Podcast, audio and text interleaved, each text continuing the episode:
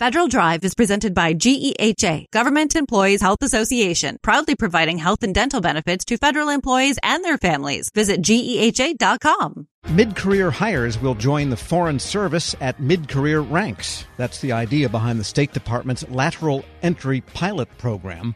Congress mandated the pilot to help find people in global health and strategic competition with China. For more, Federal News Network's Jory Heckman spoke with the Deputy Assistant Secretary of the Bureau of Global Talent Management at the State Department, Lucia Piazza. So the lateral entry pilot program, it's a congressionally mandated program and it's designed to allow us to recruit and hire candidates into the Foreign Service as Foreign Service officers at the mid-level. We are hiring for those who are interested in the grades themselves and understand our system. We're hiring Foreign Service officers at the O3 and O2, which is our mid-level, and we are focusing the program on specific areas that are priorities to the Secretary of State in which we feel like we could truly benefit from this outside expertise. What are some of those skill sets that you guys are particularly looking at here? The seven focus areas are cyberspace and emerging technologies, climate, environment and energy, global health security and diplomacy, strategic competition with the People's Republic of China, economic statecraft, multilateral diplomacy, and lastly, consular management. And so, what is the career expectation for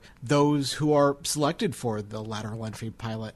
We are hiring Foreign Service officers, or also sometimes known as generalists. And the expectation is that once they enter the Foreign Service, they are a member of the Foreign Service, and the expectation is that they will follow the same career path as the entire Foreign Service. So promotions over time based on performance and increasing responsibility over time.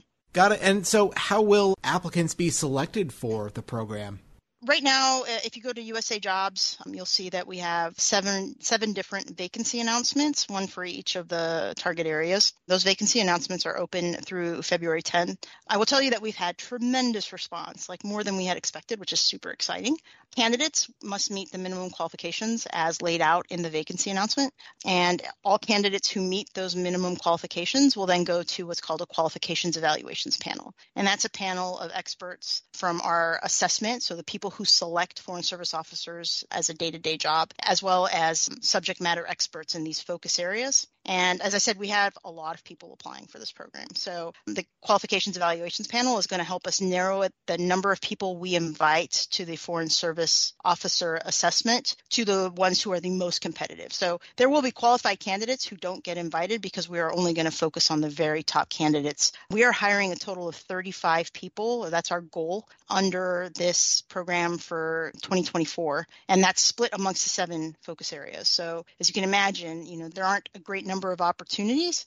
So we can't invite, you know, 100 people if we know we're only filling three or four slots per group you already mentioned how the department is looking for people with particular skills, cyber savviness, economic expertise, some of those examples there. But uh, this is, of course, the Foreign Service and working overseas is part of the job here. Is the department expecting any kind of expertise in a language for these people who are looking to join? So it really depends on the specific job category. So, I mean, for instance, uh, our experts in China will have a certain expectation of certain proficiencies that would include language. We're using that to differentiate the grades in which we will hire folks. So to come in at the higher of the two levels, there's an expectation that the candidates will come in with the required proficiency in a foreign language, um, and that's detailed in the vacancy announcement. I just want to go back very quickly. So I talked a little bit about the qualifications evaluations panel and then invitation to the Foreign Service Officer Assessment. I want to make it very clear that the Foreign Service Officer Assessment is what we use for every member of the Foreign Service who is joining as a Foreign Service Officer. We're not differentiating, so it'll be the same assessment. And the candidates who are successful in that assessment receive a conditional offer, and that offer is conditioned upon receiving medical, security, and suitability clearances as required. And much like the Foreign Service process for our entry level colleagues, colleagues will go onto a rank ordered register and they are hired based off of their position on that register. It sounds like, really, in all regards, everyone who is brought in through this lateral entry pilot program, they really seem to be brought on board basically the same way as anyone else who would be joining the Foreign Service. I imagine that also means that they would also be taking the entry level test, the Foreign Service officer test. That is one difference in this program. So the Foreign Service Officer test is what we use essentially in place of minimum qualifications, right? So I would just think of it as different paths to the FSOA, the Foreign Service Officer Assessment. So for entry level colleagues, they take the FSOT, they also have a QEP, so we select the strongest candidates amongst that pool, and then they go to the FSOA. Whereas our lateral entry colleagues apply via the, the vacancy announcement, which think of that as the analog to the FSOT and the, the minimum qualifications, and then from there, QEP and into the FSOA. So it's just a, a different pathway, much like we have internal pathways for certain folks. We have a program called the Mustang program, and that's for folks who are currently at the State Department who wish to join the Foreign Service at the entry level. There's a pathway for that to the FSOA, and there's also a mid level conversion pathway for civil service personnel who want to join, who are at the State Department. This is now the fourth pathway, but all to the same thing, right? Everyone has to meet and pass that incredibly rigorous examination in order to join. Got it. And you mentioned already a little bit some of the qualifications, some of the things that candidates have to go through in order to uh, make it through the other side and become a Foreign Service officer. You mentioned the security screening, kind of the medical screening, things of that nature.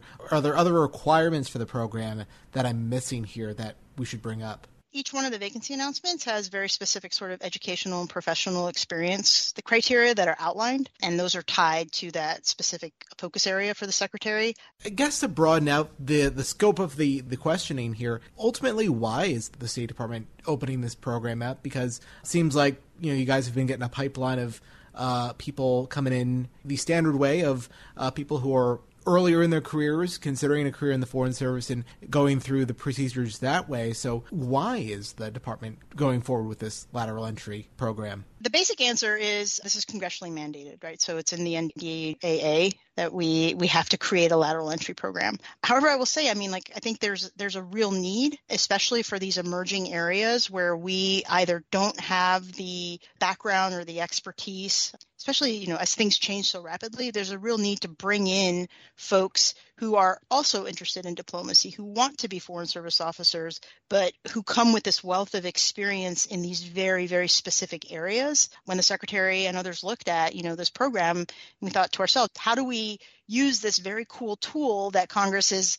is is putting out there for us to accomplish these goals? So it's a it's a real happy marriage actually. As far as the application window for folks, what timeline are we looking at for people who are interested in signing up? How long do they have to do this? So the vacancy announcements will close February 10th. From that point, it, you know, we anticipate having completed our qualifications evaluations panel and our an invitation to the FSOAs should go out sometime in April, and then we hope to start scheduling folks for the FSOA as soon as May. So timeline for the vacancy announcement is at February 10th, but we are moving very, very fast because A, we have a need, and B, because, you know, Congress is expecting us to deliver and we're going to deliver. Okay, got it. What are the plans for the next phase of this pilot program? What are you guys looking to do beyond this initial cohort? So the beauty of the pilot program is, right, we're going to we're going to run this iteration, we're going to see what worked, we're going to figure out what didn't work, were we able to attract the skill sets that we need? Like I said, we've had tremendous uh, response. Um, our social media engagement is kind of through the roof. We had over 4,000 people sign up for a webinar that we offered on Monday. So we're going to take a look at what we got. We're going to see what worked. We're going to tweak it as necessary. And then the plan is to open the vacancy announcement again later this year for a second round because uh, we, we will be running the pilot program for five years. Lucia Piazza, Deputy Assistant Secretary of the State Department's Bureau of Global Talent Management, speaking with Federal News Network's Jory Heckman. Check out Jory's story at federalnewsnetwork.com. Leadership today, especially within the federal workforce, is being tested more than ever before. As the Cybersecurity and Infrastructure Security Agency's Chief People Officer, Elizabeth Kolmstetter sees a focus on people as absolutely crucial to her leadership style. Kolmstetter joined Shane Canfield, WEPA CEO, to reflect on her years of experience leading in the federal human capital space. Hello, and welcome to the Lessons in Leadership podcast. I'm your host, Shane Canfield, CEO of WEPA. Today I'm joined by Dr. Elizabeth Kolmstetter, Chief People Officer at the Cybersecurity and Infrastructure Security Agency. Elizabeth, welcome. Thank you. Great to be here. In your current position at CISA, one of your responsibilities is ensuring a people first culture. Explain what that is, and, and what's the role of leadership in creating and shaping that culture? Yes, at CISA, really paramount to our culture is a people first driven aspect so that we are really looking at how do we accomplish our mission through our people. And in order to do that, we really value our people. We want them to feel empowered and supported and uh, respected and also that their managers care about them. So well-being is important. Psychological safety in the workplace is important so that all voices and ideas are heard. So I like to call it our North Star. Having a people first culture really starts with the people in order to get our incredibly difficult mission accomplished. In terms of leadership, which is a great question, I think we all know that culture is really driven by leadership and the, the behaviors that we allow and we, uh, you know, uh, reinforce in our leaders. So we really work at making sure that our leaders are bringing out the best in their people every day. So again, that they feel they can bring their voice, especially an opinion that might not go along with the majority of a group, so that we get that diverse perspective. We get those different ideas and experiences and that's really where we find that it's important that leaders are purposefully bringing out their talent on their teams to enable our mission. Excellent. We're, we're going through a, a, culture project at our work. Oh, great. Yeah, it's, um, it's been six months in the making, and it's going really well, but it is work. Yes. And it requires from the top down. So I'm, I'm also involved in that. I hear you. Great. Throughout your career, you've piloted many different talent management programs, including at NASA, the CIA, the FBI, just to name a few, and you have an amazing career. What have you learned, or how have you might have changed along the way in creating and leading those programs? Yes, and I, I, I am so honored to have had a career in public service across multiple federal agencies, always in the realm of human resources and workforce performance and I think because I study organizations and people in them, I've come to realize, particularly in the federal government, that many of our programs are really grounded in the industrial era thinking. That this is organizationally structured in a hierarchy with boxes and lines on charts, uh, with the center being around jobs and what do we need to get this job done in terms of skills and training. And what I found is that we're really not in the industrial era anymore where we would promote the smartest people who knew that work and they would then tell the people on their team how to do things and oversee that work. We're now in a digital era and the information era where work gets done collaboratively across geographic boundaries and certainly across org charts. So uh, we like to call it networks um, or hierarchies, and we really need to again unleash people so they can find those other people who are working on similar problems or have the right ideas. And so I really like to think of our work now in the talent programs being human centered. It's more about the user and the experience than about the rules and regulations. So, although we have to have rules and regulations, certainly in human resources, is that person experiencing what they need and getting what they need for their role at that time? So, not so much on the job, but on the person. So, for example, we're recruiting. What's the applicant experiencing? Because if they're not having a good experience with our organization from the time we're recruiting them, they're going to go work for somebody else. Same thing with like first time supervisors. We know they need certain training, but telling them to sit in a class for one week and then hope a year from now they'll remember what they learned to apply, that's not really human centered. The human centered is what do they need when they need it? And building modules or, or just in time training and bringing that to the people, to that user as they need it. So that's really, I think, the most important focus of talent programs today in this era to enable the workers to be the best they can be in their, in their roles. Excellent. New thinking. Um, this is always an interesting question. Has there been a time when, as a leader, that you've made a mistake? And what is that? And um, I think most important, what did you take away from that? What did you learn from that? Well, I kind of chuckle because I think as leaders, we have to learn to recognize our mistakes, admit our mistakes, and that they are opportunities to learn. And so uh, I've had to do my own self reflection on on making mistakes and when things don't turn out the way that I expected them to. Um, makes me think of a time when I was at the Transportation Security Administration and I was a supervisor. And I was really embroiled with my program. I was the technical leader of it. I understood it. I'd run it for years. And I was making a briefing for a decision that had to be made about this program that was very near and dear to me. And I presented the briefing uh, to one of the very senior people in the agency. And I think there are about 20 people in the room. And I had gone through the briefing, answered all the questions, and that leader then said, okay, I'm going to go around the room and get everybody's opinion, and then everybody gets to vote, which kind of set me back because there were people in that room that didn't have any technical knowledge about my program. She even turned to the executive assistant there, taking notes on the meeting, and said, go ahead and I want to hear from you. And I realized in hindsight, I had stopped listening. I had been in transmitting all of my knowledge and what I saw to be the right way and I was not listening to different perspectives in the room because I didn't think that I didn't value that they were bringing any kind of input to this particular decision. And it didn't go as I had hoped. And I left very disappointed and was busy blaming the senior leader and how that meeting was conducted, that she let all these people have opinions when they didn't know, in my mind, didn't know what they were talking about. And so, um, in reflection on that, I realize, and now as I've moved into more senior leadership positions, I realize that was a mistake, that it actually is really important to listen, especially to people who have different perspectives or at a different point in the career, not just the people who know the program or the technical really well. And so that was a mistake I made, and I realized in my own sense I wasn't listening to very different opinions, and I probably should have because I would have learned more about what was needed for this program going forward than just leaving getting getting upset that it didn't go a certain way.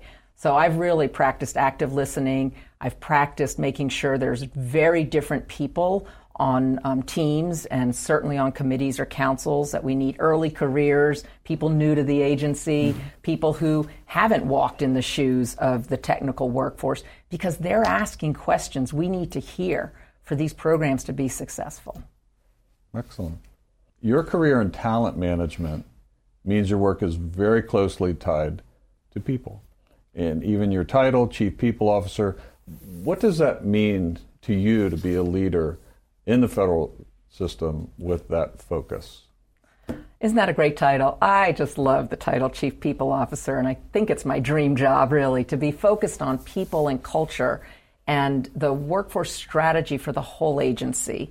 And I'm just so excited to be at CISA at this point in time. We're only four years young as an agency, so we're really still creating who we're going to become as an agency and what is our culture and what, kind of people and talent do we need to be sure we have to be successful.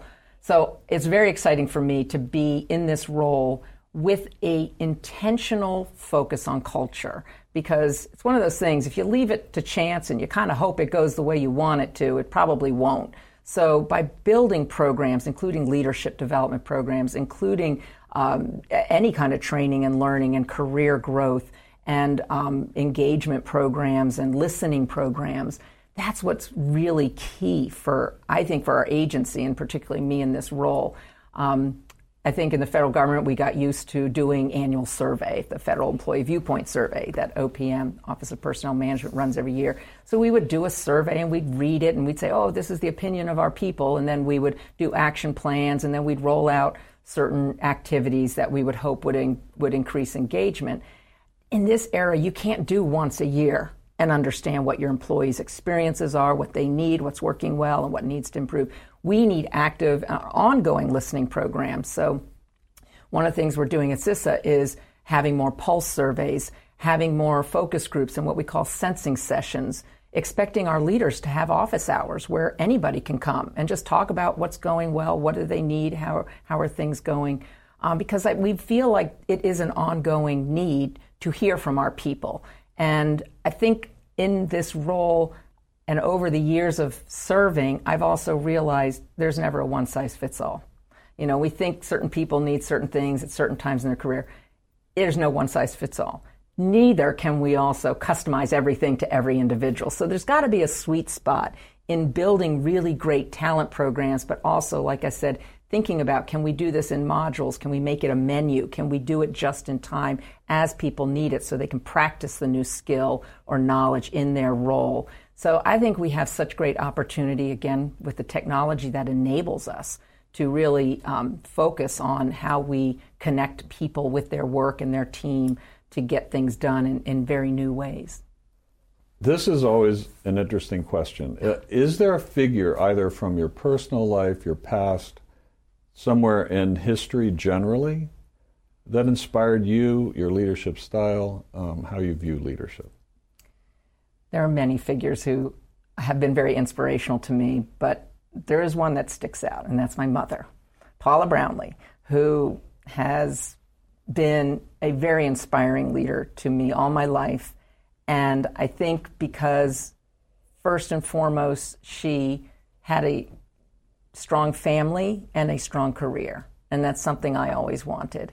And I saw her first as my mother, but then I also saw her as a leader in her career and in academia, which was her chosen field. But I always knew her family came first.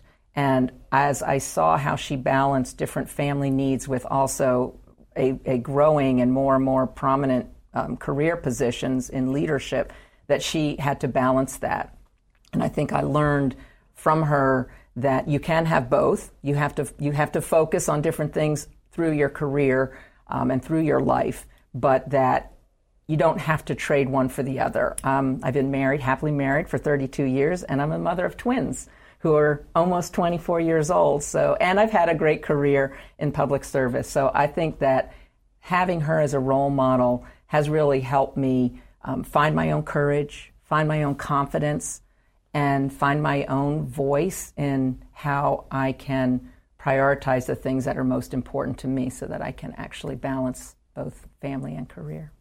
And you're doing it well. You're Thank uh, you. having known you now for seven or eight years. Yeah. Um, and work alongside you. Uh, your passion is infectious. Thank you. Your uh, intelligence and, and the thoughtfulness with which you approach uh, all of these issues, it's, uh, it's an honor for you to be here, and thank you for your time. Thank you very much. I'm Shane Canfield, CEO at WEPA, and until next time, have a great day.